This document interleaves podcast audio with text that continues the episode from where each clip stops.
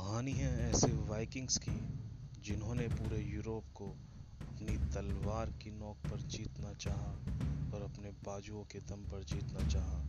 उनके सामने थी मौत और वो उससे खेलते थे। वाइकिंग ऐसे योद्धा थे जिनके लिए मरना उनकी शान ये कहानी